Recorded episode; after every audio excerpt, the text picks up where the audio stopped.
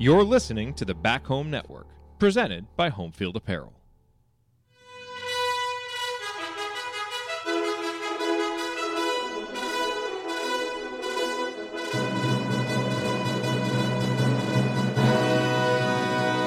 And welcome, Hoosier fans, to another disappointing episode of the Assembly Call. As today, your Indiana Hoosiers lost to Rutgers by the score of 66 to 57. Record falls to 11 and 5 overall and 3 and 2 in the Big Ten. I'm your host, Brian Tonsoni, uh, here with Andy Bottoms and Ryan Phillips, and we'll break it down for you uh, on this edition of the Assembly Call IU post game show. Uh, a game that uh, Indiana had a seven point lead in the first half, despite both teams having some struggles uh, executing on the offensive end. Uh, maybe they were good on the defensive end, but it was a, a, tough start for both teams. But Indiana found enough scoring to get up by seven, uh, but they weren't able to hold on to that lead. And then it, Rutgers was able to chip away, chip away, chip away, and then unfortunately a, a banked in a last second shot uh, for a three pointer gave Rutgers a three point lead uh, which Indiana really never could o- overcome.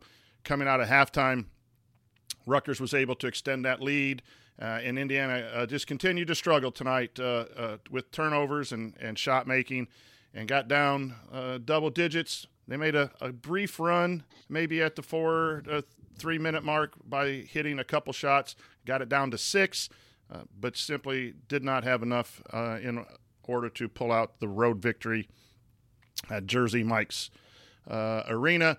And so we're back to uh, another loss on the road, which winning in the Big Ten is tough. But let's start this show the way we start every show, and that is with our banner moment. And not like this without getting too negative. Uh, we're going to get negative, but. Uh, you know, trying to find some positives. Uh, for me, I believe the the banner moment is that CJ Gunn got more minutes. I, I don't know how efficient they were. Uh, I know he missed some threes. He hit two threes. I, did think that uh, despite the score and the body language of your Indiana Hoosiers, uh, I thought he was in a stance. Uh, maybe some silly fouls, yes. But for me, I've been a big CJ Gunn fan. I think he's the athlete, the size, the potential shooter that Indiana needs if they're going to win some games down the stretch. And he's just struggled uh, to find some consistency. Well, now he's gotten close to 20 minutes, two games in a row. So if you're looking for something tonight to, to, to hang your hat on, maybe it's that his continued development will be there uh, back in Assembly Hall, where Indiana does play better on Friday night against Minnesota, a team that they should beat, and then we could all feel uh, a little bit better going into the Purdue game. So maybe C.J. Gunn is finding, um, you know, his path to consistent play uh, as far as playing time and attitude and all the things that go into that. Now it's just got to be uh, better execution. So uh, our banner moment uh, today is always sponsored by Home Homefield Apparel.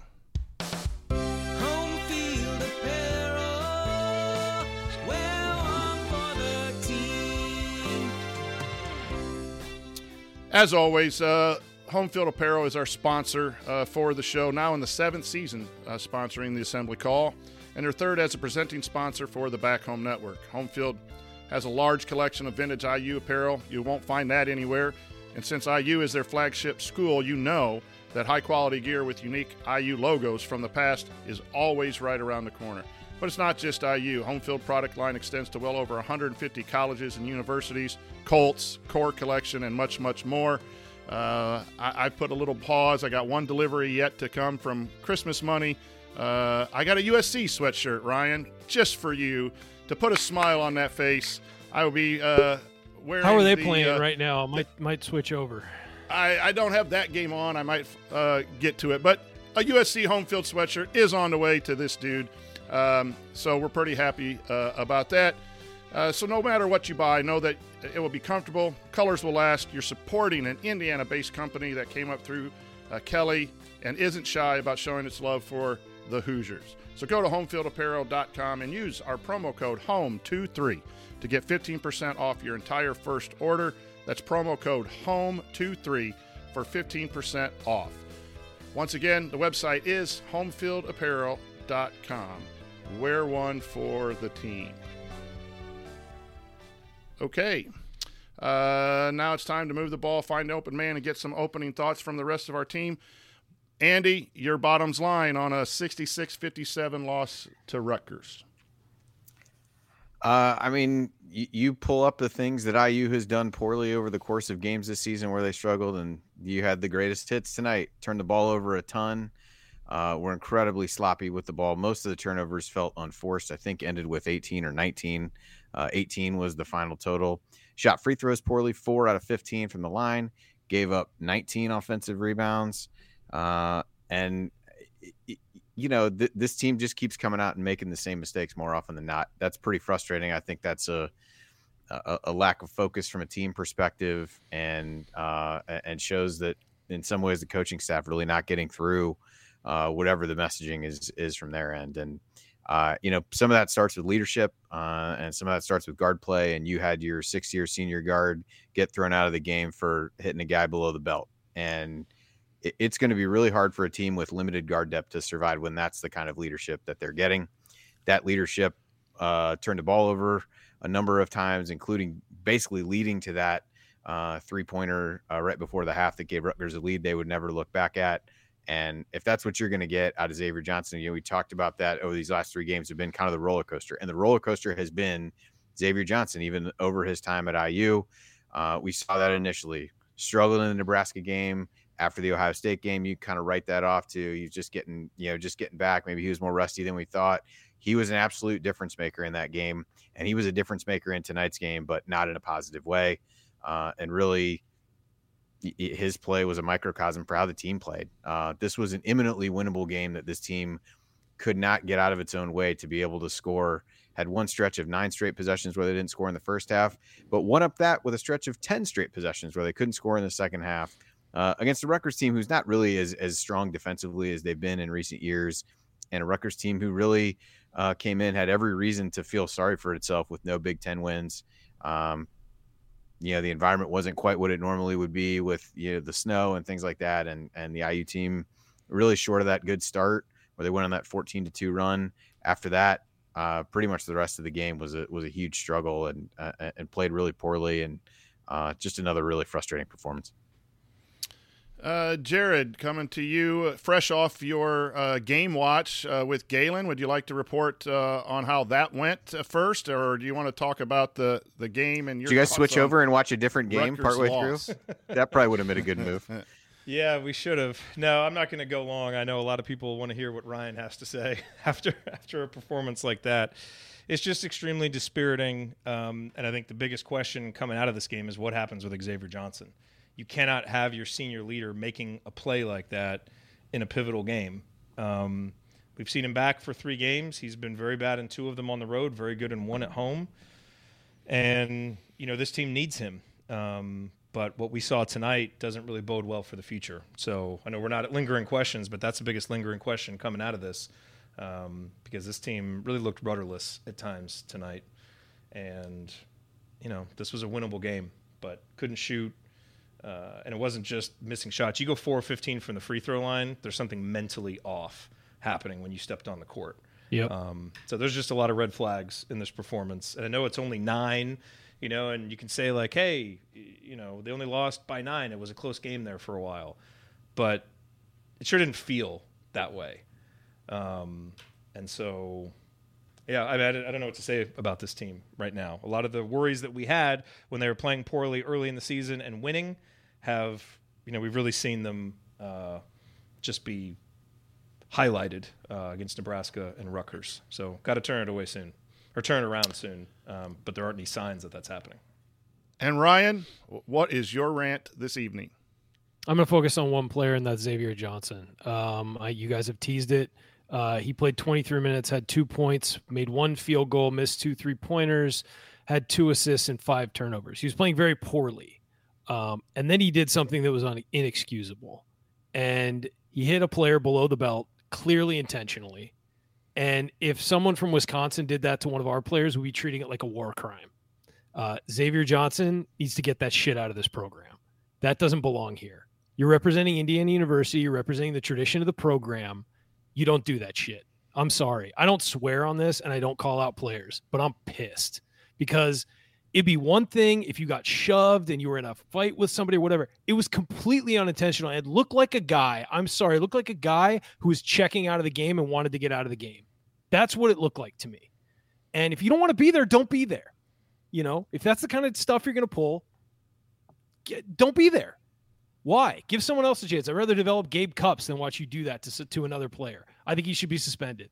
I think it was completely uncalled for, and I think he should be suspended for it. Because if if that happened to one of our players, we would be on here freaking out about it. And so we got to hold that standard. It's not right. It was a cheap shot, and he deserved to get ejected. I was in, initially saying like, "Oh, what did he do? He got shoved. Like, what? Why are they?" Then I saw the replay. He absolutely deserved to get knocked to the floor for what he did, and he absolutely deserved to get ejected. And if that's the way somebody who is gifted the privilege of being a captain at Indiana University's basketball program acts like that, you deserve whatever you get. And so I, you know, I'm I'm furious about that. And when you have a guy who you have picked to lead your program and you trust to a certain level and they act like that, I'd be fine with them stripping his captaincy. Because that is they needed him tonight. And he took the easy way out by cheap shotting a guy. So that's where I'm at with it. Um, we don't have to talk about Xavier anymore, uh, but I had to say that because that does not belong in this program. We're supposed to be better than that, and we hold ourselves to a higher standard than other schools do for reasons exactly like that. So, uh, you know, right now, maybe I'll calm down for the Thursday show, but I don't care if I don't care if he gets suspended or or gets sat indefinitely or whatever. That was uncalled for. You know, uh, this was a winnable game, fellas. Um, you know, Rutgers was not playing well, and it was the team that was going to put together uh, a run at the right time or just make enough plays at the right time. And Indiana didn't seem like they were involved in the game enough to make that run. They got a little bit of that at the end with a little sense of urgency at about the four minute mark, but I think it was way, way too late. So the term for me is playing with a sense of uh, urgency.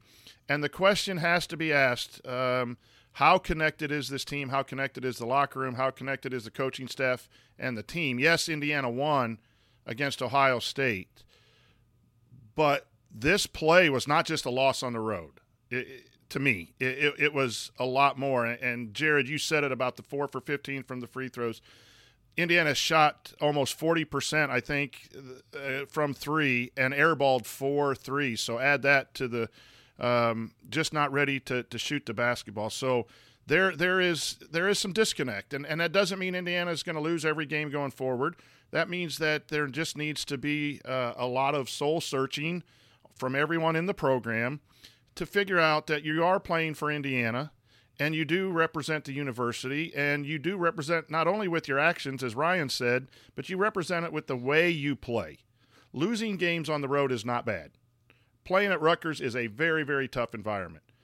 But tonight's game it was just people who did not seem um, interested. Andy your thoughts on the it's, offensive wait, it's struggles? a privilege it's a privilege to play for Indiana. People need to start they need to start acting like it and take exactly. every opportunity they get to show themselves. And that's not just Xavier, that's everybody. And some of the younger guys, you can excuse it because they don't kind of know yet. But the older guys, there's no excuse for playing the way they played tonight. None. You only have a handful of opportunities left, and that's what you're going to be remembered for. Take some pride in it. Like, it's just, uh, sorry. The, Andy, you yeah, wrote this down. We didn't know who was hosting, and you wrote some some storylines down. So I want to go back to you. Uh, you put this in the in the run sheet. Uh, you know, you can combine the turnovers and offensive struggles, the stretch of play, as you mentioned in your opening statement. What do you think uh, accounts for that? It, was it mental? Uh, was it trying? At times, I think this team may try too hard to make plays.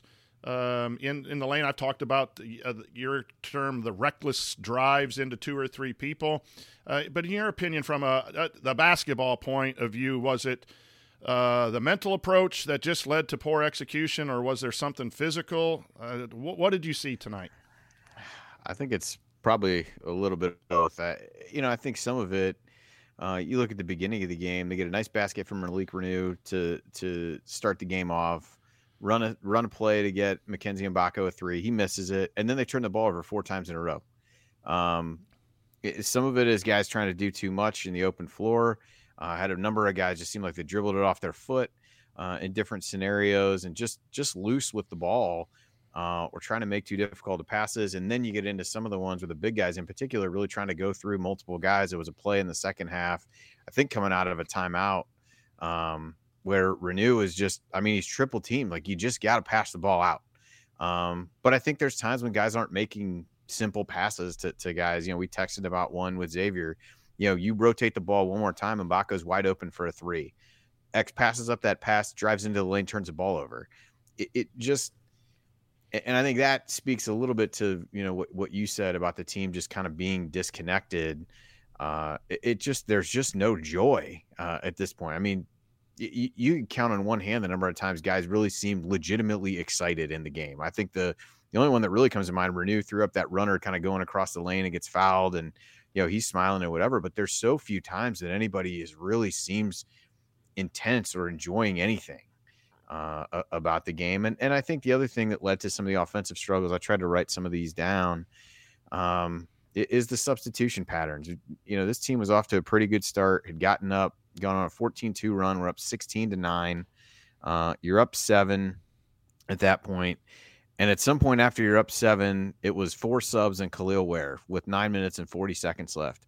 IU proceeded to to score – uh, maybe two or four points over the next six minutes. Uh, at some point, you know, minute 40 went off the clock. At eight minutes, they they basically then X was in with four subs.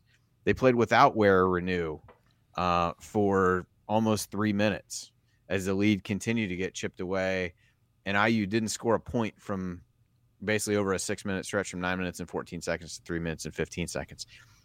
Some of it is the mentality at the beginning, and I think there's some some some carelessness that is there, and some of it is when you see that coming, playing lineups like what they're doing just exaggerates the flaws of the team.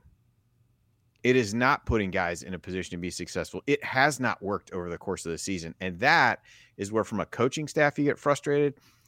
Like you got to learn. You're expecting players to learn and adjust to what they're doing and you're getting pissed and you want to go yank guys out of the game, that's fine for for making mistakes and and put guys on the bench like that's fine but you as a coaching staff have to be able to do some of the same things or recognize some of the same errors that you're making game in and game out it just compounds on itself and then you get guys who are trying to do too much because it's in a lineup where you're looking around and like who in the hell is going to score it, it, it, just, especially against a team like Rutgers, who is going to pack it in and try to be pretty solid defensively, you know, playing in those in those situations, you know, where is the only starter. He really struggled with the physicality once again in this game. And then Xavier Johnson is the only starter with with bench guys. He struggled immensely in the game. You're putting more pressure on him, who had already not played well, uh, to do that. And it just feels like, for as disconnected as the players are, it does not feel like the coaching staff has a great great handle on the pulse of of this team. Uh, I think that it felt that way earlier in the season. I came on here after one of the games and said seems to be pushing all the right buttons and things like that. I think that was after the Michigan game. As it turns out, winning at Michigan maybe not as impressive as we thought that it was at the time. But it just does not seem like they have a really good handle on what buttons to push with this team and what works and doesn't work. And I think the players follow that lead and have also have very little idea of what works and doesn't work and it's just meandering, wandering through the game, trying to figure out how to make their way through.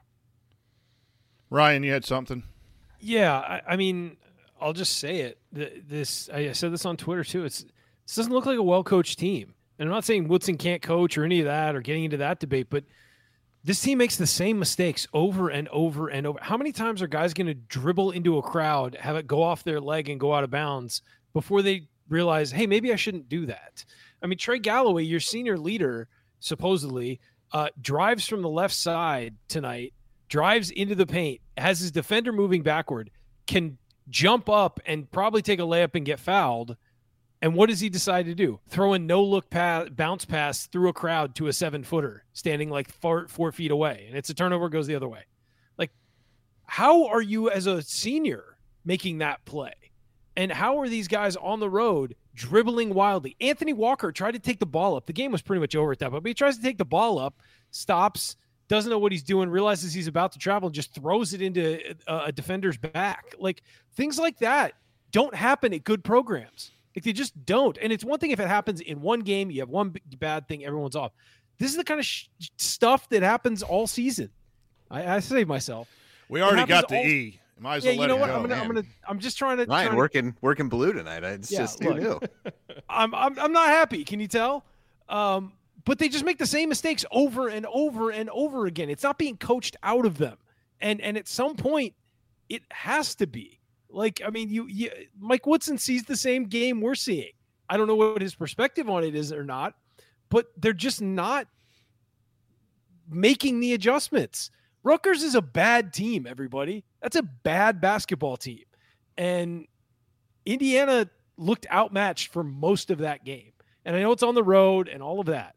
But I mean, they just they look completely unprepared for the game and look completely unprepared to adjust to what was going on in the midst of the game. Some of that's on court leadership. It is, and if that was absent tonight. But they have to be prepared for the game, and they didn't look it at all. Or prepared to handle about- adversity or anything. I will say this about Rutgers: they're not a very good team. Their record suggests that, but they are a good program. That Yeah, they're a good culture program. and players that play hard together, and that's why they keep winning games like this. You know, they win because of mental and physical toughness, and that's why they just keep punking us up there. You know, and I will say, I mean, obviously this is going to be a very negative show. I think when you look at some of the performances from the young guys, you'll take it. If you told me Kel'el Ware was going to get 13 points, 17 boards, and three blocks against Rutgers and Omoruyi, I'll take that. You know, Mackenzie Mgbako is a freshman, his first time out at Rutgers. I know he made some boneheaded plays, especially the one late where he gets the intentional foul. You're You playing a expect that. freshman on the road, that's going to happen. But 13 points, five rebounds. Malik Reneau, not a vintage effort, but 13 points, six boards, seven assists. From your freshmen and sophomores on the road in a tough environment, those three gave you enough to win. Then you've got Xavier Johnson with two points, Trey Galloway with eight points, your other guy who's supposed to give you leadership, Anthony Walker, nothing and no turnovers. I mean, coach, you win games like this with your experienced guys, your upperclassmen. That's what road And games are for. Indiana had none of that tonight. None of it. And you're just not going to win games like this when when you don't get that. When you get those kinds of performances from the guys that the young guys are looking to. But they look to and then nothing happens. I've gone off on Xavier tonight. Uh, like here, I, we all like Trey Galloway on this podcast. We all like Trey, the the person and the kid, and what he represents the university and all that. But he's also wildly unreliable on the court, and, and we know that. And so you have placed the program in the hands of two people, two players who are wildly unreliable to be your north star and your leadership. It's not Trayce Jackson Davis where you know that guy is going to perform every single night. Now, people have off games, but I mean, it seems like you don't know what you're getting from either of your senior guards every game. And you didn't prioritize going out really and getting another veteran guard in the transfer portal. You didn't. And you didn't spend the money to do it either. And I, like that's the, the the team is going to go as far as the leadership will take them.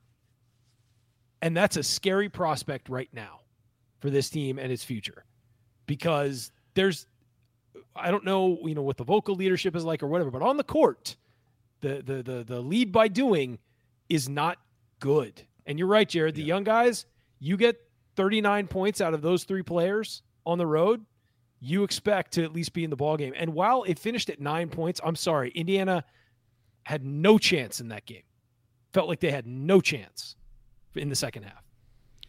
I I am going to defend Trey a little bit. I think you guys are all accurate. He is not consistent this year and has had struggled an awful lot on the basketball floor.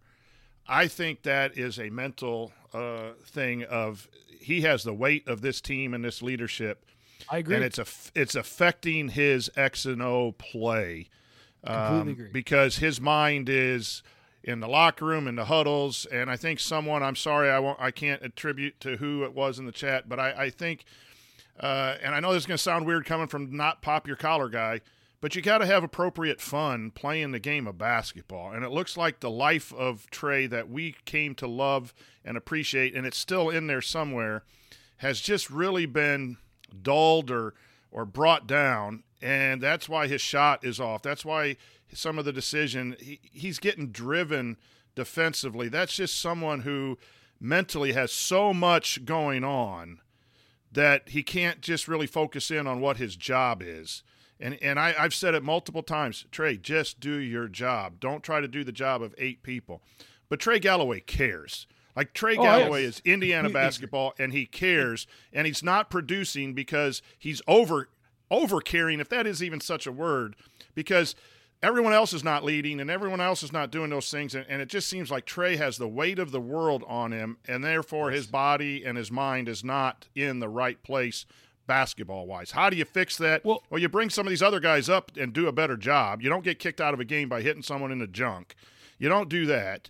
Uh, and you you approach practice and coaching better in the locker room and you take coaching and you collectively get together and give the senior leadership a little bit. You know, we saw it with Sheehy in that year too. That's a hard deal when you try to lead and people don't follow. Um, I, I, think we've talked a lot about Woodson, and I'm 100% agreeing with you on Woodson. But I also think this collection of players right now is not coachable or is not um, unselfish enough to play team basketball, and that's weighing on Trey because I think Trey is what Indiana basketball is all about, and I'm afraid it'll start wearing on Cupps. Uh, it'll start, you know, I think Anthony Walker has taken a little bit of hit, who's a, an emotional energy guy. Um, if things aren't going well, whoever is responsible for it, inside, outside of the, the, the lines, boy, then it shows up inside the lines, and especially on the road where you're not comfortable and the crowd's not giving you that extra boost where you can kind of forget about some of that. There is something going on right now that is causing this team not to perform as well as they need to perform on the road and really in some home games as well. But they just can overcome it in home games because of the atmosphere. Uh, thoughts? Yeah. No, uh, one thing on on Galloway, like, if in fairness to him, if you need him to average 13, 5, and 5 and shoot 38% from three for this team to be good, the team is not well constructed. Like, I mean, you know, that's not the player he is. He's supposed to be your energy guy. That's true, also. Dunks. Yeah, yeah, and and he's not this offensive dynamo who's going to do things for you, but he has to be at times in this team. I mean, look what he did against Kansas because he had to do that, and there he's not capable of doing that every game. Um, and so I, I don't, I'm not mad at Trey. I'm just saying the the, yeah. the decision was to put the team in the hands of two guys who are inconsistent and when they haven't shown up collectively, the team is lost. I mean, that's so. Yeah, no, it's a good distinction. I'm mad at X. Oh, I'm oh, not yeah, mad at Trey. I don't know if you can I'm, tell. I, right, I, exactly. I'm, I'm, di- disappointed, in Trey's in Trey. performance. You would, you would like to have more, but I think the thing when you reflect back on the offseason, you know, so we bring X and Trey back, and you know, we talk ourselves in, me especially, to how could this work? Well, if Trey keeps shooting like this, if he takes the next step, if X is the guy that he was at the end of his first year at Indiana, hey, now we've got 10 years of experience in the backcourt and maybe this will all work out. The problem is, we know, you know, we had a lot of experience with these guys being inconsistent, and we were hoping they would become something that they haven't shown themselves to be. And that's the problem. And, you know, I think with it, it's it, to your point, coach. It's a failure of roster construction, really, to put this much of an offensive burden on Trey. He should yes. be a guy coming in off the bench to kind of do some of those things, kind of playing like the CJ Gunn role for this year. Or That's a starter and fifth playing. option kind of thing. Yes. You know, like or the yes. three. But no. Play the three, not yeah. a ball handler or two guard. You need a two guard who can just knock down shots.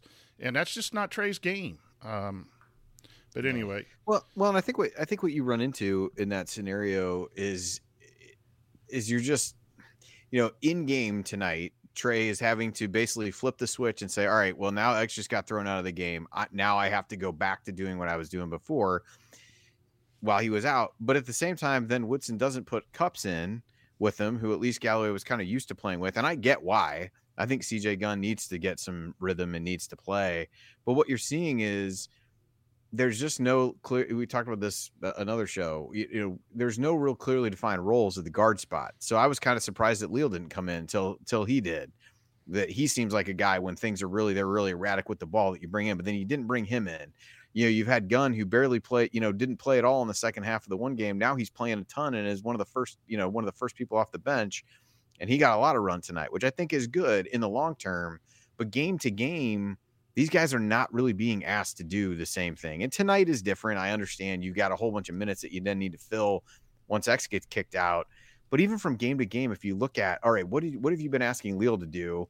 you know, what have you been asking Cupps to do? His minutes are going to get, you know, cut back dramatically with X back, but it just seems like it seems like in game it's just well let's just try this and see if it works let's just try this and see if it works let's try this and see if it works because this guy did something before it just really you know I, think it becomes difficult on some of these guys particularly the younger guys who are the subs and and, and even in Leal a guy who hasn't played very much you have no idea game to game what you're going to be asked to do and how much you're going to play um, and for as much as woodson it seems like in the post game has had you know, a lot of comments with people asking things about subbing and you can't play guys 40 minutes. I would also say he's a guy who will let some guys play the entirety of the second half, no matter how tired it looks like they're getting. So, like, you can't have it both ways and, and kind of run guys into the ground in certain situations and not in others.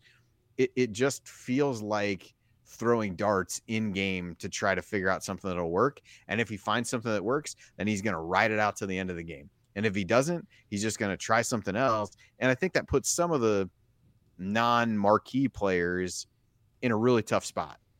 I, I you know, it, it, maybe that's excuse making for the players, and I'm putting too much blame on the coaches. Um, but you don't have a performance like this with both not doing, not not not playing or coaching well. Um, Andy Tom Izzo told us can't talk about players. Can't talk about players. Uh, well, yeah. Well, I'd encourage Tom Izzo not to look at the analytics from this game either, because apparently analytics are stupid. All right. I know we've gone long. I know we've gone really long in this segment, but I'll, I'll just ask this. But there are no meaningful oh, we'll, moments, so we'll, we'll just go to, we'll go to the next one. I cut you off. Uh, coming up, we're going to break down more of Indiana's My loss job. to Rutgers opponent. We'll point out some meaningful moments and then go inside the numbers. You're listening to Assembly Call. Stick with us. Okay, it's time to commit. 2024 is the year for prioritizing yourself.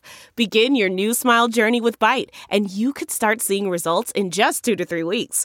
Just order your at home impression kit today for only $14.95 at Byte.com. Byte Clear aligners are doctor directed and delivered to your door. Treatment costs thousands less than braces. Plus, they offer financing options, accept eligible insurance, and you can pay with your HSA FSA.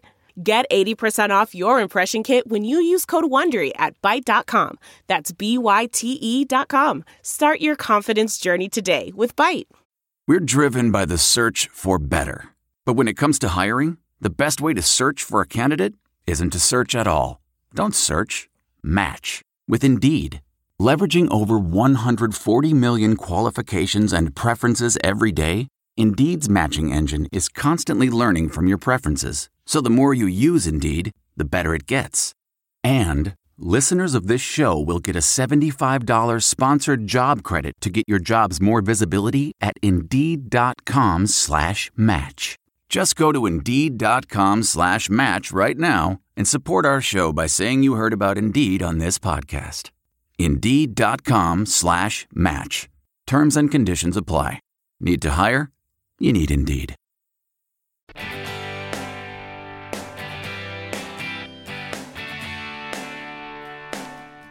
Hi, this is AJ Moye.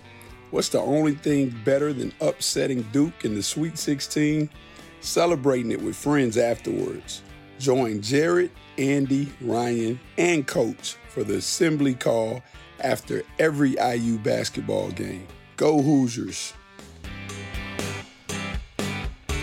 Welcome back. You're listening to the Assembly Call IU post game show. I'm the host, uh, Coach Tonsoni here with the whole crew Jerod Morris, Ryan Phillips, and Andy Bottoms. We're breaking down Indiana's loss to Rutgers by the score of 66 to 57. And it's now time uh, for some meaningful moments uh, that you might have missed. Meaningful moments that you might have missed. This segment is brought to you by our friends at Hoosier Ticket Project, where they help individuals and families experience Indiana University athletic events in person for the very first time through the generosity of alumni and, fr- and fans. To learn more about how you can donate money or extra tickets to help create meaningful moments for other IU fans, visit HoosierTicketProject.org. That's HoosierTicketProject.org. Um, man, I, I don't know if I wrote down uh, a whole lot of uh, meaningful moments uh, in this one. Uh, I'm going to send it to you, Andy, because I believe you do have one. Uh, I did. I did not write that one in there, but I'll, I'll give a couple. Oh. I thought. Um, I, I wasn't sure where that one was from, but uh, you know, I, a couple. It was a stretch in the first half. I thought Mgbako got off to a rough start, but showed some resiliency uh, early in the game. You know, he had uh, missed that open three we talked about, turned the ball over a couple times, had a shot blocked, uh, but then you know he he makes a three.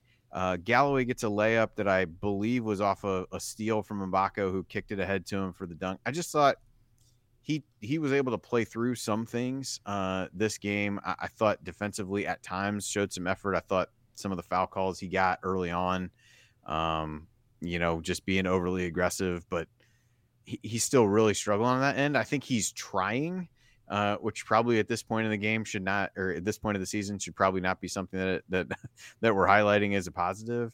Um, but I did think he showed some resiliency in the game, and he missed shots. He missed some open shots, airballed some open shots. Quite honestly, uh, on one possession in the second half, but he comes out back and makes another uh, the very next possession. So, I, you know, I think there's some decision making things. He still really struggles to move his feet defensively. The communication piece in terms of switching, he gets lost on that end. Um, but I thought he was aggressive and rebounding, and, and, I think there's some little plays in the game where you're s- still seeing growth from him. Um, there's a lot more I think they can get out of him. Um, but he also has to get to a point where he's not making the same mistakes on defense over and over again. But I, I, thought he showed some, I thought he got to play through some mistakes, and I thought he showed the ability to bounce back from those in, in some stretches tonight. And, and, and Mgbako's an interesting guy. We need his offense. Like he can just flat shoot the basketball. That that's a positive. And they're running some nice double stagger action to get him the ball on a catch and shoot, uh, which we've been clamoring for. So that's some good good signs going forward that Indiana can you know shoot the three off of a pass, not just a kick out uh, or off of some action. So I like that little staggered double uh, that that they run there, and he's just got to knock it down. His his issue it, with um, playing time is going to be defense because uh, he struggles defensively. But really, we does. need we just need to see that he needs to find a way to, to get some level of defensive understanding so that we can have Mgbako out there getting back to that freshman of the year, uh, freshman of the week award type Mgbako because you need scoring uh, from this team and he's one that I think consistently can uh, score the basketball.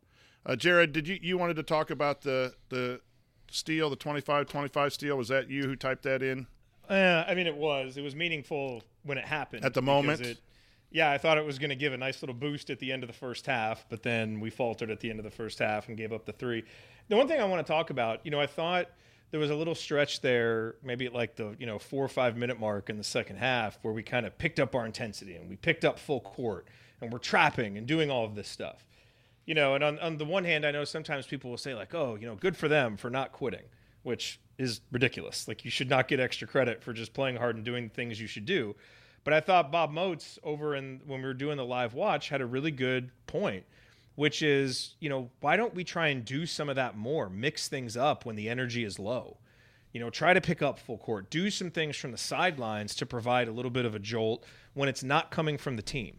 Because we all know the best teams are player led. You know, last year's team was player led. Trayce was the leader. Miller and Race Thompson were leaders. Jalen Hood-Schifino was a freshman, but he was a leader on the court with the ball in his hands. This team doesn't have that leadership, so it feels like it needs to come more from the bench. And so maybe mixing things up, switch defenses, you know, do some full court press, do some things to change things up. It feels like we get in these ruts for four or five minutes. We can't score. The defense is a little lackadaisical. Fortunately, Rutgers couldn't make shots. We're giving up rebounds. And it's like it just kind of goes, and everybody's waiting for someone else to do something. Well, I think it's time for the coaches maybe to try to push more buttons and do something and just change the energy because sometimes with this team it feels like the energy goes in one bad direction and we have no one who can change it. So, you know, I have no idea if that's the kind of change that could lead to wins or change anything, but you see them at the end of the game kind of pick it up. There's a sense of urgency. Well, where was that the rest of the game? Maybe there's some ways that we can manufacture it. I mean, again, it's putting lipstick on a pig. It's not the kind of thing that you want to have to do for a good team, but this isn't a good team. This is a bad team that needs to I, find a way to be mediocre and scratch out wins. That's on the coaches, you know. So maybe there's something you can do there. I, I, have a question. I'm sorry, I thought you were you were finished, Jerod. Um, I'm done. I'm, I actually do care about not cutting you off. I promise. Um, I, we're at this point. We're five games into the Big Ten season. Look, a little levity is needed. All right. Um, five games into the Big Ten season. What do we like about this team? What do we like about them? They can't play defense uh, consistently.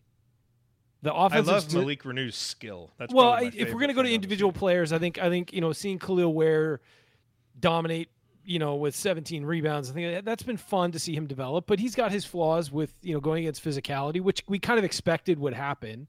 I like watching Malik Reneau play his play his tail off. Um, I don't think he ever gives up. But I mean, as a team, what do we like? You know, can we lean on defense? No. Is the, can we outscore teams? Not really. No. I like. uh, Do they constantly have like focused hustle? No. Um, are they diving on the floor a lot and knocking people over to get you know? Are they trying to kill themselves to get every loose ball? No. What is there to like? And, and I'm not saying they can't get to somewhere. I'm just saying right now, as we sit here, what do we enjoy watching this team do? The silence speaks volumes. I think- Yeah. Well, I think I think it speaks to a, a little bit of what, something that Jared said before of, of just the identity of what it is as a you know what what this is as a program right now versus what Rutgers is right. Like you kind of knew course. what the game was going to be like tonight, no matter how bu- bad Rutgers had been. You had a pretty good idea what to expect. They're going to pack it in. They're going to try to play defensively. They're going to try to outscrap you, and Push and, and, and force you to and force you to make mistakes and and I think IU's identity over these past couple of seasons has been so post centric. It has continued to be that this year, and and so the ways in which IU can play well and win basketball games are very limited, and I, think that ultimately leads to, and I think that speaks to there's not a lot of stuff you can like because if there was a lot of stuff that you like, you're like, oh, you can beat these beat teams in different ways. Well, that's not what this team can do uh, at this point. Um, and I would argue that even tonight, your post players were still your your top scorers, but fell back into inability to shoot the ball. I mean, most of the threes that were missed tonight were absolutely wide open, and and I think that some of that Six gets- of them just- didn't hit the rim. Six didn't hit the rim. Airball or backboard. Yeah. And again, you could chalk that up to, hey, you know, it's a make or miss game. Some nights you have bad shots, but then when you combine that with the turnovers and the missed free throws, it's more than just missing oh, shots it's and how badly they missed. I will tell you this, Ryan. One of the things that I'm really starting to dislike about this team is just some of the things that don't make sense and where we turn a potential strength into a weakness. Example, we are 19th in the country in free throw rate. So we get to the line. That is a real strength. We are 306th in the country in making free throws. Yep. So even that one thing we do well, it's got a bad part attached to it. We are long. We are tall. We are the fifth tallest team in the country. We are 222nd or worse in both rebounding stats, defensive and offensive rebounds. So it's like there's all these things that just aren't coherent. You know, if you're tall, you should rebound. If you're going to get to the free throw line, you should make free throws. So it's like for every good thing we do, there's like a negative associated with it that is very self defeating. And that Yeah. to me is just the sign of a program that doesn't have a whole lot of coherence, that has kind of seemed to go from one offseason to the next, kind of taking what players are available instead of building the program you want, you know, and you can explain these things away when you've made the tournament two years in a row, but now staring at the precipice of potentially missing it and being in the 90s and KenPom and just being terrible, you start to look at those things a little bit more and say, what's the plan here? Yeah, no, I, I think Jerod, you make a great point. And we said all offseason, we have no idea what this team is going to be. We have no idea what they're like. We have no idea what they'll do. We have no idea how they're going to play. We're in January 9th, and we still don't know. Like what what is this team's strength? What do they hang their hat on? What are they going to look like next time they come out? I mean, at Minnesota, they could win that by 12 and I wouldn't be surprised. You know, and and, and the lack of consistency you know, winning that game is, isn't going to be like, oh, great, we're back on track because you're just seeing the inconsistency, and inconsistency is what kills a program. It absolutely kills a program. If there is nothing you can rely on consist- consistently, you are screwed at, in the long term. You might roll off six wins, but you're not going anywhere when it matters. So, So who wants so to do stats? I do. I do want to do stats. Um, the question comes then you turn around Friday night, and, and whether you play well or not, you get a win against Minnesota. Does that change the narrative, or is this an up and down season that you know, we feel better after the Ohio State loss. We feel bad about Nebraska, then good about Ohio State, then bad again. Or you know what what I'm looking at is is the foundation I think is cracking regardless of whether we win or lose. Uh, that that is concerning, and I hope that it gets repaired and fixed, and we can put a string of good basketball together. I think there is the potential to do that, but we are through what 17 games, 16 games already. We're halfway through the season. The time is running out to fix those foundational things uh, and, and, play basketball, regardless of scheme, regardless of uh, Coach Woodson or the players that we have everyone can collectively do a little bit better, even in the wins. And I, I, I think that's what I would like to convey to some of our listeners, you know, who, who may feel like we come on here after a loss and we just kind of jump up and down. It's it's the foundational play. Even in a lot of wins, this has not been a team that has played with with high efficiencies. And to the credit of the team and the guys and the coaching staff. Um, they found ways to win games when they haven't played well. But I think it's an honest evaluation that short of a game or two, Indiana has not played a, a great brand of basketball. And that's where all of us who, who just care so deeply about Indiana University, that's where we're coming from. Uh, it, it is, you know, winning on the road in the Big Ten, Purdue's down.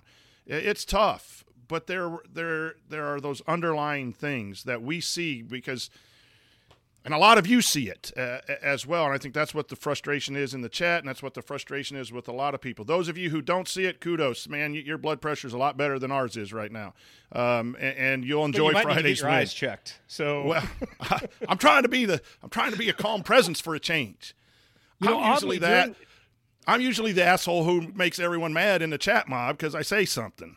And since, oddly, guys, I got I gotta confide. This, during my rants after losses, I have this pain in my upper left shoulder, and then I'm fine. My blood pressure's fine after that, so I should probably get that checked out. Yeah, be careful. It's not so fun to go through.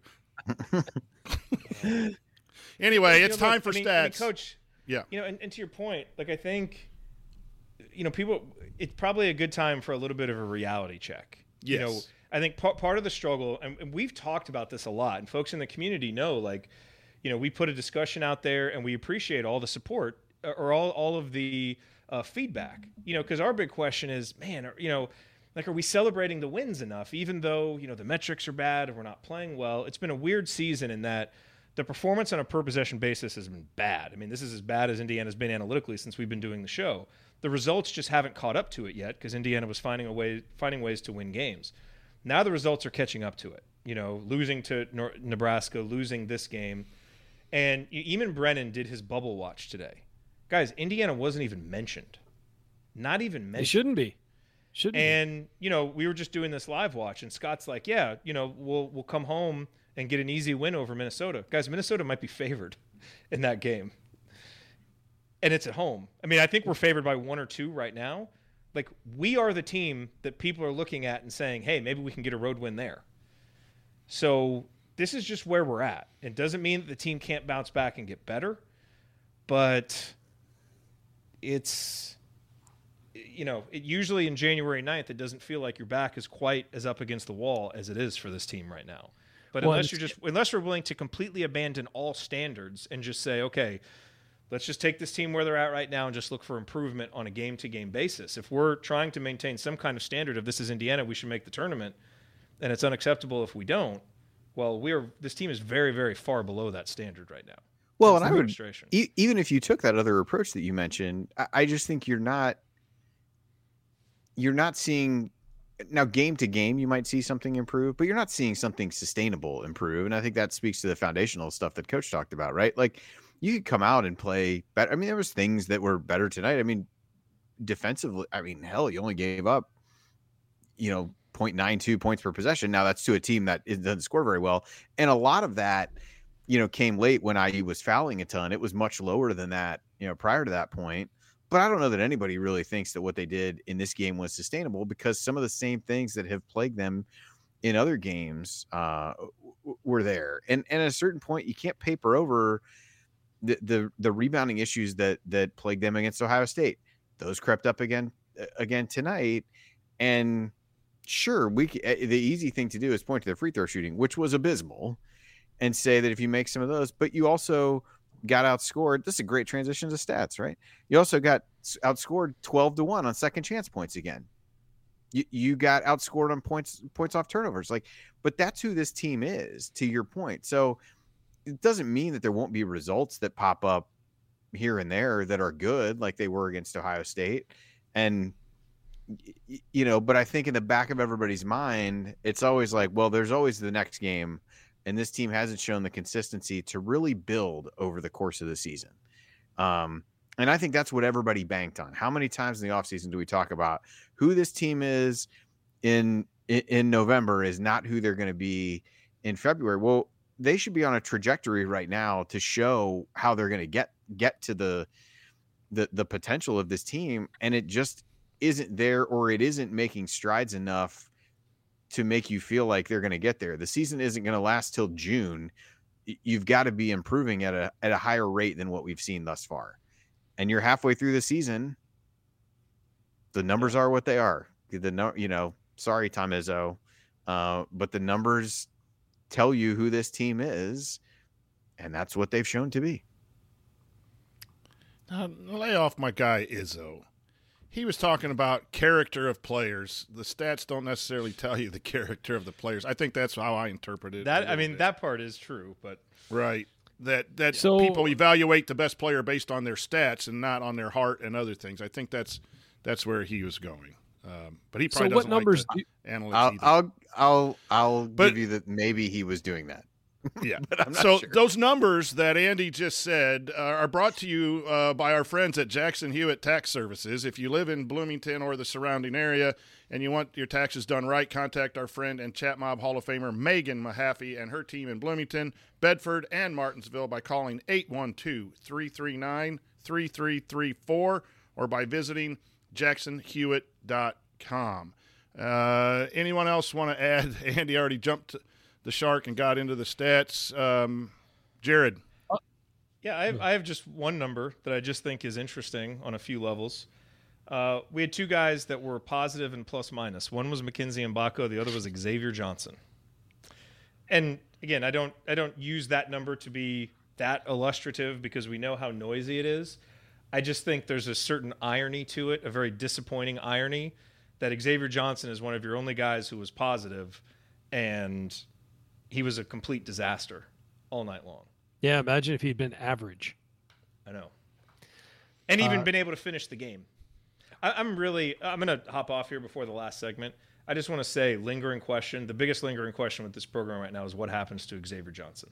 And Ryan, I'm so with you that there needs to be some kind of discipline.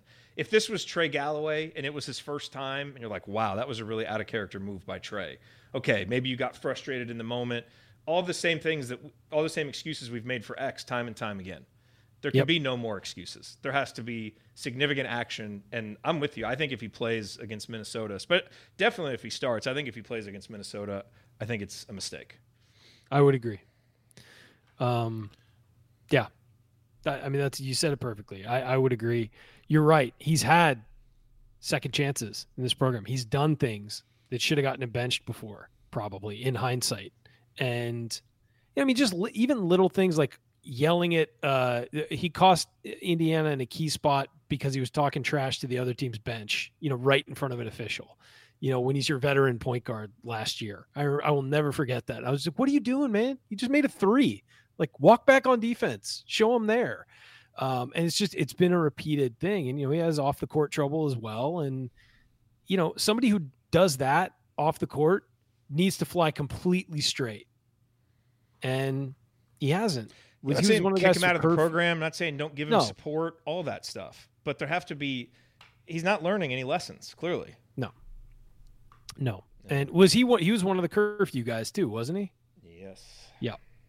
So, I I don't know how many chances you give a guy before you severely punish him. I I, I really don't. And this was. And, and here's the thing, this wasn't just like uh, something where you you know you broke a small t- you broke a, a, a team rule that isn't always enforced or something like that this was unsportsmanlike like and and indiana prides itself on that prides itself on that that you know we might be bad but we're going to try and play the right way and we're going to do things the right way and we're going to you know, shake our opponent's hands at the end of games, even if we don't like them, and all of that stuff.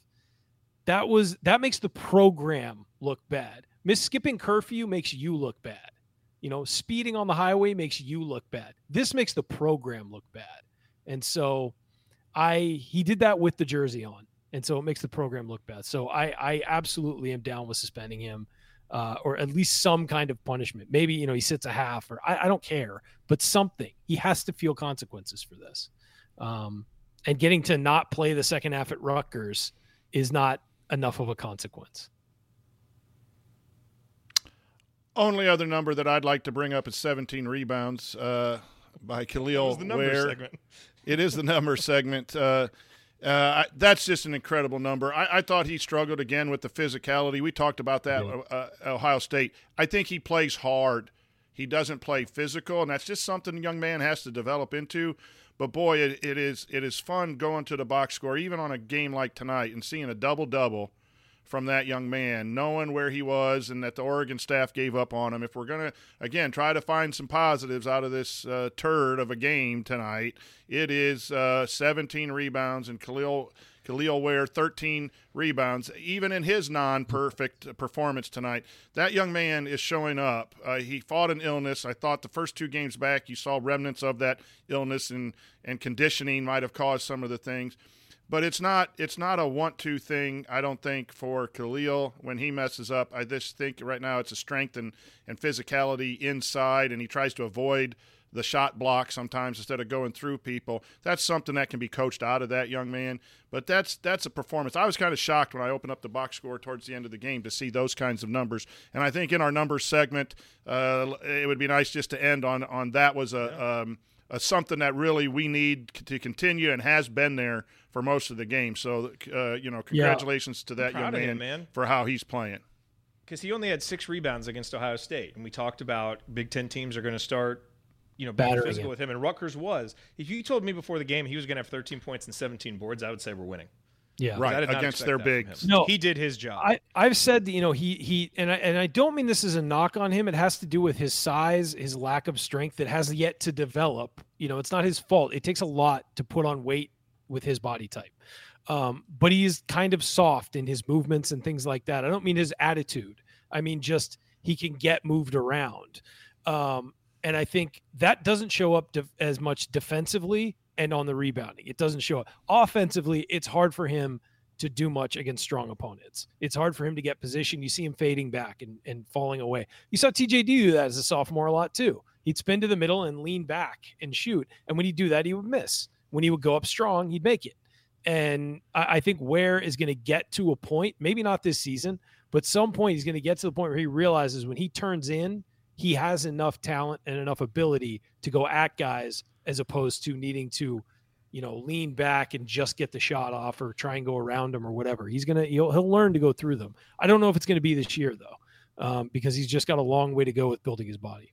Yeah, and he hits that. Was, yeah, go ahead, Andy. I, I, was curious to get your thoughts on something. I, I felt like this was true more at the beginning of the game, maybe maybe less as the game went on. But a lot of times when IU plays, he and Reneau together, if one of them is playing out a little bit more, it tends to be Reneau.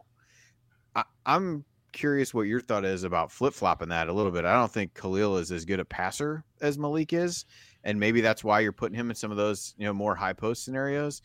But it feels like getting Ware the ball with his back to the basket is just not what that's not where he's most comfortable. Agree. Uh, if you have him make an entry pass and then dive, you've seen some of those lobs and different things like that. That's where he and Malik work really well together is in those scenarios. So just was curious to get your thoughts if you thought inverting them from what they've been doing makes some sense, or or maybe how you would try yeah. to utilize what he does well and maybe minimize some of the things he still struggles with right now. Well, Andy, you know I'm biased. I think consider you to be a great friend, and I think you're the you know Curt Cignetti of uh, youth sports coaching in Cincinnati because you just were absolutely hundred percent correct uh, on that uh, situation. I would flip flop. Um, again, I'm not in there, and, and and I know we put that out there all the time. But he hits a three down the stretch to bring Indiana to six. Uh, and and so a lot of this stuff is putting these young men into situations where they can really succeed. And after 16 games, he struggles with size posting up Uh, he's a rim runner, a dunker. You still want to do those things, and you can still go inside to him in those situations. But a pick and pop, um, run him up to like act like he's getting a screen, and the big starts to hedge a little bit against hedging teams, and then slip him out to the three. Uh, I think he has that skill. I think he could catch at the elbow and spin and drive, and then um, you know everyone didn't shoot free throws tonight, but get to the lane. That's a uh, or the free throw line. So and and Reneau is just really good too. Talk about positive when he goes inside. Even sometimes when I don't want him to go through two or three people, he had a baseline drive tonight that was incredible. I, there was no room. I'm telling him don't go there, don't go there. Then he picks up his dribble, and he's underneath the basket with two big guys, and somehow he weasels his way through and scores. So Reneau's got an incredible talent around the basket, as well as can hit some threes. But you can have Renew out when you're running some rim run dunk plays. You don't have to post your seven two guy. I, I, I, I really don't understand that and, and want to try to stay positive and instead of being negative about that choice, be positive about what skills Kel'el Ware has. He's got a face up game. Utilize it. 15 feet, three point line, rim run.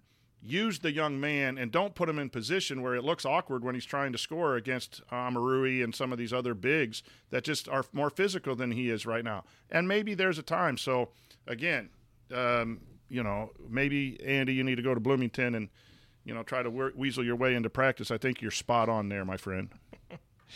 and Ware's shooting 36.8% from three, Reneau 44.4. And I know it's small sample, you know, it's a small sample but we've been dying for bigs who can shoot. Now we have them. So maybe use it a little more.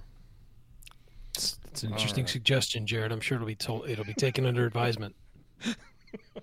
Coming up on the assembly call, we're going to hand out our game balls and our Hoosier Hustle Award, discuss any lingering questions, or, yeah, probably just one, and look ahead to Indiana's upcoming opponent, uh, Minnesota. That's all next here on the assembly call. Stick with us.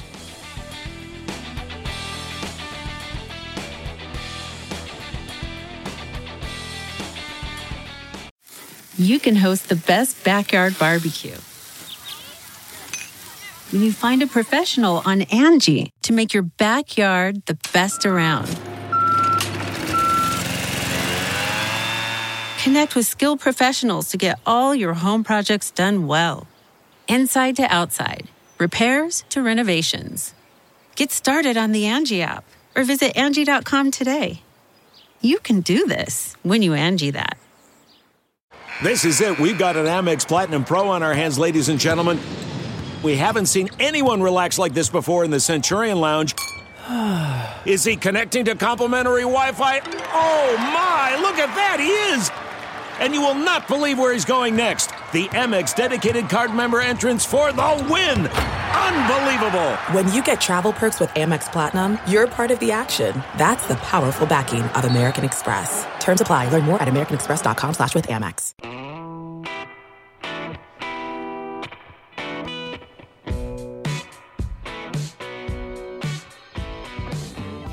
Nick Zeisloft. I never miss an open three, and I never miss an episode of The Assembly Call. You're listening to the Assembly Call IU postgame show. I'm the coach, Brian Tonsoni, here with Jerod Morris, Ryan Phillips, and Andy Bottoms. We're breaking down Indiana's uh, 66 to 57 loss to Rutgers. It's now time uh, for us to give out our game balls, and they're presented by our friends Allie and James at Bloom Environmental. As we enter uh, the colder months and begin to stay indoors a bit more, they want to make sure that everyone knows about radon, a colorless, odorless radioactive gas that is the leading cause of lung cancer in non-smokers. It enters buildings through cracks and gaps in the foundation and through uh, service pipes of homes. According to the EPA, Monroe County and other surrounding counties throughout Indiana are expected to have elevated levels of radon above the action level recommended for mitigation. Contact Bloom Environmental today and mention assembly call for a free radon test kit and mitigation estimate. Learn more at www.bloomenviro.com. That's bloomenviro.com. And a real quick story about Allie and James. They joined me in a fantasy golf league, and we had to draft the other day. And Allie just drafted golfers that she really liked. And I'm predicting that Allie will come out on top in August at the BMW. Um, but James is in there too, husband, wife, competing. My son and uh, some teacher friends. We got eight of us together who are who love uh, watching golf. Um, but uh, yeah, Allie is is a fantastic, uh, and James too. I don't mean to leave you out, but uh, if you if you need them, contact Bloom Environmental. They're just outstanding people all the way around. All right, fellas, game. And if they don't answer your call real quick, they're just they're studying up for their fantasy golf, trying to figure out which which golfers Yeah. to start. You know, checking the waivers. Give 'em a break, So guys. just, Come yeah, on. be if you want if if you want a discount, talk Tony Finau with uh with Allie. Like she even Yeah. named her team uh, Jalen Hood Shafinau uh for uh for That's her awesome. team. So yeah, she might give you a discount if you mention Tony Finau or just get her talking about uh, Tony Finau. We, um, but anyway, game balls, Jerod. We'll go to you. Um, who gets your game ball? It's got to be Kel'el Ware. Um, again, I think there were some performances by the young guys that were laudable in this game, and I think it starts with him and Malik. They weren't perfect; they can be better, but they were good enough to go on the road and beat Rutgers. And I'm proud of those guys for doing that because that's young guys in a tough environment against a tough team, probably the toughest matchup they've had. Rutgers is, has the best interior defense of any team Indiana has played, and those guys found a way to produce. And at, you know, at the end of the day, that's what this game was about. It was never going to be pretty. There was, you know, there weren't going to be, you know, a whole lot of like, you know, really fun offensive possessions. It was going to be tough, gritty, and just find a way to score more points than the other team did. And I thought Kel'el, especially, you know, did everything that you could reasonably ask him to do. Yes, you want him to be stronger. You want him to make some more of those shots, all that stuff. He wasn't perfect, but I'm proud of the way that he bounced back from a couple of rough outings and showed that you're not just going to come punk him. And man, when Kel'el Ware is, you know, that guy who's doing that, kudos to him. But it'd be, you know, we need to see the other guys step up and be able to do it too. But another game ball for Kel'el, well deserved. Um, and I'm gonna, I got to run. So I will just say, I mean, I agree with everything that you guys are saying. We'll be back Thursday for our 1000th show. So great to be doing it, you know, on such a high. Hey, we're gonna have fun with that show, no matter what. So let's just We not are. talk about basketball. We may not Let's- talk let's talk about our lives or something. It's Yeah. thousand shows. And then we'll be back Friday uh, for the I'm game. drinking, So by the way. we got to flush this one. Hopefully they come back ready to go. You know, it doesn't it doesn't feel like it right now, but there's the season is still there to go achieve their goals and turn things around. It seems less and less likely by the game, but that is obviously one they have to win. Um, so hopefully they're able to go find a way to do it. But enjoy the rest of the show, fellas. And I will See you, talk soon. Jerod. Ryan, who gets your game ball? It's Kel'el Ware. We can move on. I mean, we, we've talked about it. He's, he's Andy, who gets your game ball? Make it three. All right, Khal- Kel'el Ware uh, with the game ball. Um, the only other one, maybe Reneau, uh, I think uh, could have been in discussion uh, for that. Uh, Yeah, because I, I thought of him just because he had the seven assists as well as six rebounds. Um, yeah, you know, I, I would have liked to see him score a little bit more. I thought there was still times just pursuing the basketball from a rebounding perspective was a, you know, has been a challenge for him. It feels like at times, but yeah, he was he was the other guy that I considered. you got to honor you got to honor those numbers, as you said. Even though there were some times where we could have scored more, and he looked a little, um, you know, pushed around in the post. Uh, 17 rebounds. You got to honor uh, that kind of effort uh, from from the, the young man. That's his eighth game ball. Malik is in second with five. Uh, Galloway, Banks, Mgbako, Cupps, and Walker all have one. And now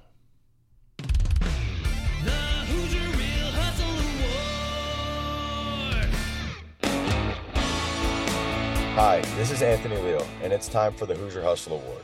But first, I have some exciting news to share about our friends at Evansville Security Services. They've been acquired. They are now part of the team at Security Pro 24 7, which provides trusted and reliable security for your event or business from Bloomington, my hometown, to Evansville, where Coach Calbert Cheaney grew up, and everything in between. Just like hustle can't be measured by stats, prevention can't be measured either, but it has a huge impact on your bottom line and peace of mind. So let the security pros at Security Pro 24 7 help you prevent a bad outcome today.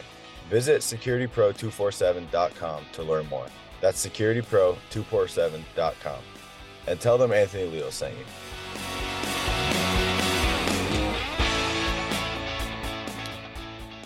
Thanks, Anthony. Uh, Andy, we'll come to you first. Um, who gets your Hoosier Hustle Award on a tough night for awards? But we're going to give them anyway.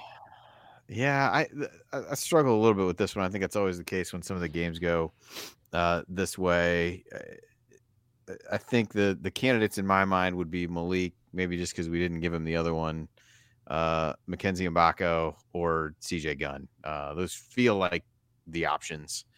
Um, I, am going to go with CJ. I think. Uh, I, I, thought, you know, he ends up with three fouls. Ha- did have two steals. Really thought you know, one of the fouls. I, I actually found myself agreeing with Stephen Bardo, which was among. Wow. I mean, I mean, in a game like this, Man, it's been a tough night the, if that's happened. Yeah, yeah, it wasn't the top of the list of things that were most alarming, but it was close. Um, but you know, the one he's just, you know, the guy throws his head back and gets a foul called. He's in great defensive position, yep. sliding his feet, arms out, not. You, you know, I just thought that was great defense. I thought he put some put some pressure on the ball. Um, you know, w- would have loved to see him knock down a couple of the other shots that he took. You know, the first one, you know, he came in, hit one right away. I think everybody held, you know, kind of held their breath of like, okay, is he really building on this Ohio State game? Didn't make another three though until the end of the game, but uh, I, I, thought he played hard and got thrust into a, a larger role with X going out and and responded. Uh, so I'll go with I'll go with him, but uh, I, I, could probably be persuaded other ways. But I thought there was at least a few guys as, as potential options, but no no clear cut choice. Ryan, who who you going with?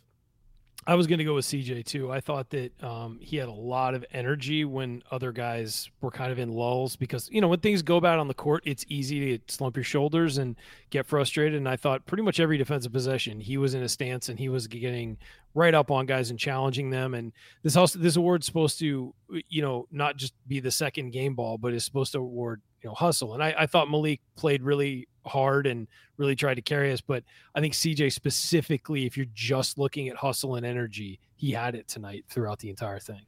And I tell you what, one other thing that that I will mention because uh, just in case Coach doesn't pick CJ as well, um, you know, I thought from him, a young guy whose role has has fluctuated. You know, Galloway almost airballs that free throw. First guy up to him, kind of hugging him, trying to pump him back up with CJ Gunn. This team needs that this team hangs its head. It needs somebody who's going to try to pick somebody up and and be a good teammate uh, in that scenario. And on a night when one of your teammates basically bailed out, uh, pulled the ripcord and, and got themselves out of the game, uh, I thought Gunn was the opposite of that. So just wanted to give him kudos for that as well. I think easy for him to, you know, be selfish in some of these situations be like, hey, I'm finally getting to play, but was really looking out for other guys. I thought I thought that was good. I, am going to make it unanimous uh, with CJ Gunn for a lot of the reasons that you guys uh, mentioned. I thought his body language during the play, I didn't see much in the timeout, but his body language on the court, even when Indiana was down double digits with six, seven minutes to go, he goes flying, gets a deflection, the ball goes out of bounds. It was still Rutgers' ball, but he flies into the bench. Uh, those are the things, as, as Ryan said, it's not just always the stats or the second game ball. Uh, I also noticed uh, him talking to Trey Galloway. That follows the game at Ohio State where he was telling people to put some pressure up late, and he was uh, really communicating, which is really hard for a young man who hasn't had a lot of run, uh, wants to get in there, probably is a little down. Uh, in his first major minutes, to still talk about strategy and understanding the game, you have to you know, in the Ohio State game, you have to make sure they use some clock uh, coming down the court. And then tonight, he is trying to help a teammate those are things that will help inside that locker room if it is disconnected. So I just thought uh, with his two steals, I thought he was aggressive shooting the basketball. We all wanted to go in a lot more. He did hit two, he airballed one, but his first shot told me a lot about his mental approach and the mental hustle that he brought. He just, I, I think it was against the zone, or at least it was a sagging man to man. He got the kick out. He was really ready from the jump uh, I thought tonight, and, and that's what I said. If he can play consistently, which the word consistent is the biggest issue with this program right now, that is a body uh, that Indiana can use going forward uh, to to try to right the ship and, and put a few of these wins together. So. Uh, Cupps still leads the Hoosier Hustle season total with four, but now we have three players Walker, Mgbako, and Gunn with three, Xavier with one, Galloway with one, Ware with one, and Sparks with one are the totals for this season. Uh, and now it's time um, for a lingering question. And for me, I'm just going to say, and we can get through this real quick consistency. You win a game at home, you lose bad and play bad at, at Nebraska. You win a game where you played okay and found a way to put people uh, away in the last 15 minutes. And then the mental approach uh, was just not there again today. What's going to happen when Minnesota shows up? Purdue, uh, after the Minnesota game, the schedule gets brutal, and you're going to have to be really on your game. So, fellas, the lingering question to me is when or if this team can find some consistent consistency in its approach from game to game. Uh, Ryan, we'll start with you. I, I don't know. I mean, I really don't. I don't think I have a feeling this team is going to be inconsistent for the rest of the season. I just do. I just don't think they're ever going to settle into something. It doesn't feel like a connected group, um, and and I think it's it's a weird combination of guys who were recruited, transferred in, left over from the last team, and you just kind of wad. It's like wadding up different color Play-Doh and just like smashing it together and expecting it to be the same color. You know, it, it's that that it may not work. It takes years to build chemistry sometimes, and it should take you know half a season, but sometimes it does take longer. Um, you know, I think when you recruit guys, they tend to have some chemistry coming in together. Uh, when you have long recruitments, because guys are in touch with each other and you know hang out with each other, encourage each other. Um, when you bring transfer guys in, they have to start over from, from square one. They might know a coach, but they usually don't know the other players. And you've got guys who are returning that have to facilitate those things and welcoming people and we've talked about the leadership on this team, and we're just puzzled by it. Uh, you know, at the coaching level and at the player level, we're just puzzled by it because you see things that the all the things the leadership are supposed to do: connect the team, prevent the same mistakes over and over and over again, uh, step up in crunch time, be a go-to when the team's down and needs a bucket. Be the guy that can go get that, or at least facilitate it. You know, take the ball, put get it in your hands in a tough position, and run a play you know will get a bucket. Things like that you just don't see it with this team. And um, a lack of leadership will kill a team no matter how talented it is. And, and I think we're seeing that. And it's and I keep saying it. I'm not just putting that on the player. A lack of leadership at all levels is has shown to be completely here. So I would not be shocked if this team is just an enigma the whole season. Has some, I pulls off like two big upset wins, but also loses to Rutgers you know, in Nebraska. Hmm. Like I, I would not be surprised if that's the case. Andy, we're at the halfway point. Consistency has been brought up on this show. Um, you know, uh, when do we find it? Uh, what do you, you know, you guys will be on the show Thursday night, maybe talking about Minnesota a little more than we're going to do. So, do they, can they, can they bounce back again and play well at home? Just general thoughts about consistent play from our Indiana Hoosiers. Uh, yeah, I mean, I would look for them to to bounce back on Friday. Feels like a, a game they really can't afford. I mean, can't afford to lose too many more at this point. But it's certainly one that it feels like they should should win. And I, I think it's just a team that is is searching for that consistency both from game to game, but even within games. I mean, there are stretches in this game where the team played well offensively tonight. Um, those were followed by stretches where they really, you know, really struggled and couldn't put the ball in the basket at all. Couldn't even get shots off because they were turning it over. I thought there were stretches where they played well defensively uh, during the game. Uh, Rutgers took some bad shots, but but even during stretches, IU would rebound the ball well. But they just, you know, they've got to find a way to to make the, you know, to lessen the the the length of the bad times. You're not going to play a perfect game. Nobody's expecting that. Nobody thinks they're they're going to get there. But they've got to find ways to to bounce back quicker within games, and and even from game to game to try to figure out how to drive some consistency. But I think part of that, you know, to, to go back to the lineup piece, I think that's a big part of it of knowing what your plan is at any given point, who who's on the court that you can rely on. What guys can you rely on from game to game, from play to play? Last year, you had that in TJD. You had that, you know, Hood was up and down a little bit, but by and large, you knew what you were going to get from him. Miller Kopp, you knew what you were going to get. Wasn't necessarily going to be spectacular, but he was reliable. This team has to figure out who the reliable guys are from game to game, and it has to be more than a couple. Um, because at this point, I think you have a pretty good idea what you're going to get from Malik Reneau and Kel'el Ware game to game. They got to find somebody they can rely on in the backcourt, and it doesn't matter who it is. It, it, it just has to be somebody. They have to have more stability at that position, and you saw they had that in the Ohio State game, and they played well, played one of their best games of the season you know, reliability at the guard position from ideally multiple, but at this point, I would settle for one player. To me, unlocks some of that consistency, um, but, but you know that remains to be seen. And again, we're halfway through, haven't seen that consistency from too many guys, and um, so got to figure that out. So the next game is Friday at home against Minnesota. Uh, we're going to skip the preview. It's been a long night of basketball and talking basketball, but our next show is Thursday night. It's the thousandth episode. Tune in. Uh, I will not be here. I, I, hate it, but I have a previous uh, engagement for our bracketology group um, over at the Illinois Michigan State game, so I'll be over there live. I doubt that I can pop on. The crowd noise and all that stuff will be a little bit probably too loud for that. I wish all of you guys to enjoy it's probably a good show to have the OGs on, you know, um, and just talk about the start and, and reminisce about all of that. So I'll leave that to the to the the very... certainly don't intend to rehash this game. That's for sure. yeah. Um, also coming up is the hundred show uh, uh, for our uh, for Kathy and and Coach uh, Marlowe doing the work. Uh, Sunday, January 31st at Purdue. Tip at 12. Show immediately after. Uh, home field apparel giveaway for participating in the live sh- uh, chat of the 100th show of doing the work. Our, our women's program uh, is really doing well, and so is our the the podcast following the women's program. Just really good stuff. So tune in uh, for that. But you're listening to the Assembly Call IU postgame show. Remember to check out our friends at Home Field Apparel. Use the promo code HOME23 at checkout to get 15% off your first order. Okay, guys, it's it's time for last call.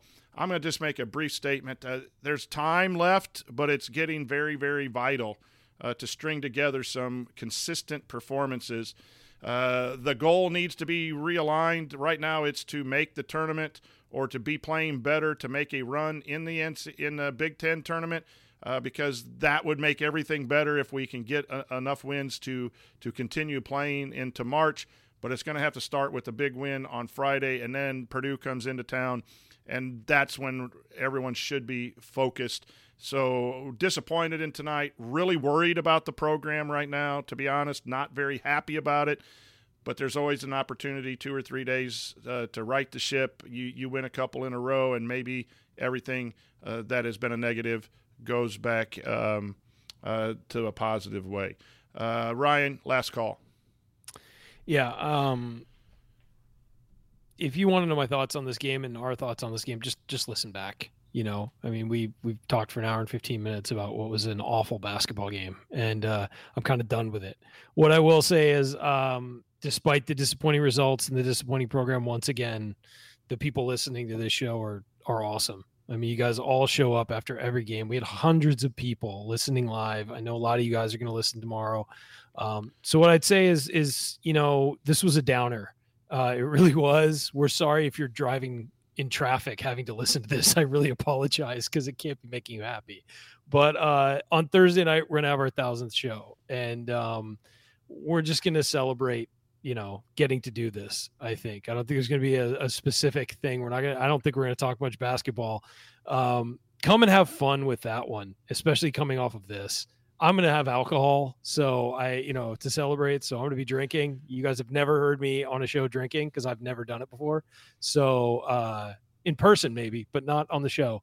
Uh, so let's just have fun and celebrate the fact that we love this program, uh, even when they're bad and we love this show even when we're bad which happens quite often um, so yeah i just wanted to thank everybody for listening despite a disappointing uh, outcome and uh, letting us get to do this and we'll celebrate that on thursday.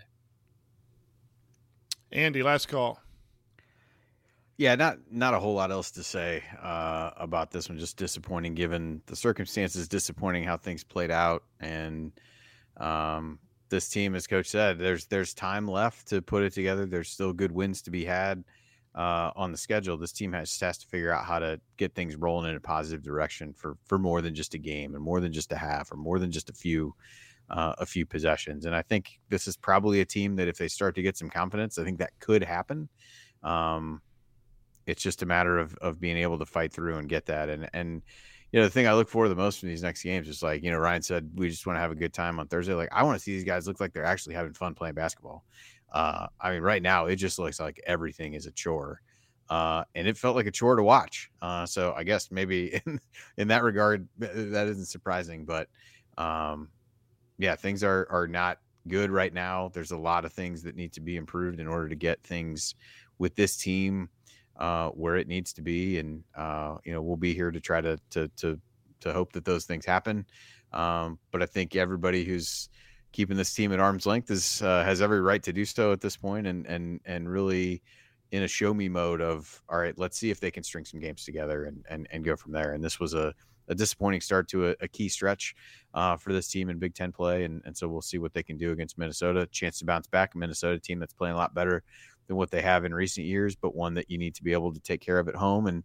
Uh, hopefully that can serve as a springboard uh, going forward and, and trying to give guys confidence and uh, get things back on the right track. So hopefully they can uh, they can bounce back. And you know, said so many times over these thousand episodes, it's not just that they lost; it's kind of how they bounce back from it. So uh, we'll we'll see how they do that on Friday. And that'll do it. If you want to see us do the show live and be part of the live chat, make sure that you subscribe to our YouTube channel, youtube.com backslash assembly call. And don't forget to go to substack.assemblycall.com to join our free email newsletter. Special thanks to Bob Thompson for the music you hear on the show. Special thanks to John Ringer of rigdesign.com for designing our logo. And thank you for listening. We'll be back to talk again on our 1000 show Thursday night. Until then, take it from the green light himself. Keep your elbows in, eyes on the rim, and go Hoosiers.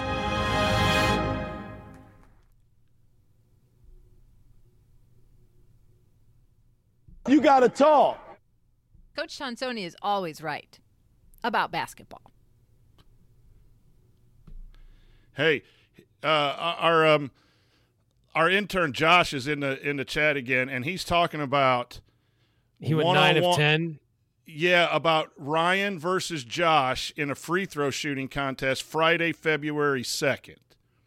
Uh, now, Ryan, I'm betting I'm betting my mortgage on you. This kid, this kid's Coach, nice. He's good. He works hard. He helped me on an assembly uh, on assembly call show, uh, coach's corner. He knows what he's doing. He's an up and comer in the business, but he is no Ryan Phillips shooting the basketball. So I haven't I shot am, a basketball for a year, Coach. So maybe I'll get it to does- work. No, it it doesn't matter. I, like I have faith in you, and and we'll teach this young blood uh, a little bit about basketball. He was out there at Assembly Hall shooting the other night, embarrassing the family because he bricked a three pointer. I mean, it wasn't even close. Um, but um, so he's in there talking. I think that might be. You know, we could late night maybe find a gymnasium somewhere, play a little hoop. That would Yeah, be. after, um, after a couple pops at Nick's, we walk over and That would be uh, some court shoes that would add to the meetup, I think. Uh, yeah. Let's see. There he is, nine to ten in the empty gym. There was no one in there. He was by himself. He didn't even know enough to record it. Oh, Junior, I gotta go practice then, man. I got three weeks to practice. I legitimately haven't picked up a basketball in probably a year and a half. Uh, they're redoing the basketball court at the gym I work out at, and it's been going on for a long time. So we'll see. Maybe But anyway, maybe thanks to everyone. We had over a thousand guys at one point live uh, uh, after a game that was a struggle. We do appreciate you, and that number is significant because our show uh, on Thursday will be our thousandth, and we had a thousand people live. Thank you so much for that. It, it helps us, um, a- and um, we we appreciate each and every every one of you, as I do Andy and and Ryan, and uh, Andy. What you laughing at? What? Josh's midnight free throw shooting competition. Ryan sees two hoops at that point. and Just he'll aim still for the beat middle you, one. Josh. Yeah. He'll still beat you. At well, there's only two, in your Ryan. There is no middle one. You need to see a third before. No, no, I, I would assume middle. it'd be one straight and one to the right, you know, and or just shoot between them. It'll be fine. It's- What are you gonna do? Uh, by the way, I know I talk about being shot doctor. Uh, my lowest percentage shooting in high school because we didn't shoot threes very often. My senior year was free throws. I shot higher from the field and from the three point line than from the free throw line. My senior year, Man, what a I shot like sixty six percent my senior year. Yeah, it was bad. My junior year, I shot like eighty five. I don't know what happened. My mom, my mom If kept only articles. you could have been your own shot doctor. I know, mean, uh, right? What a real, Yeah. what a real conundrum that must have been for you to have to try to figure out how to how to do that. Fix fix the perfect shot. I know. My mom kept a scrapbook of our articles of our games, including So the one that had like three paragraphs about how the senior captain missed the front end of a one and one up one against Plymouth, only to have a line vi- violation and get another chance, and proceeded to miss it again, and only Who to was have that, Plymouth go down. That was me, and then Plymouth Oh. hit the game winning shot, and that is forever marked. And she didn't know. She underlined my name. And so it's forever here in my scrapbooks from some 40 years ago or whenever how I totally choked away the game against the Plymouth Pilgrims uh, by missing a, a front end of the one and one twice. Um, it was Wow, it was a really Josh a- it was a that's really Josh a Post performance for me. Um, bef- you know, it just was. Uh, but you Oh, know, we, we all have those things. All right, let's wrap it up. All righty. All right, guys. Um, good night, Thanks everybody. for being here, everybody. We'll see you.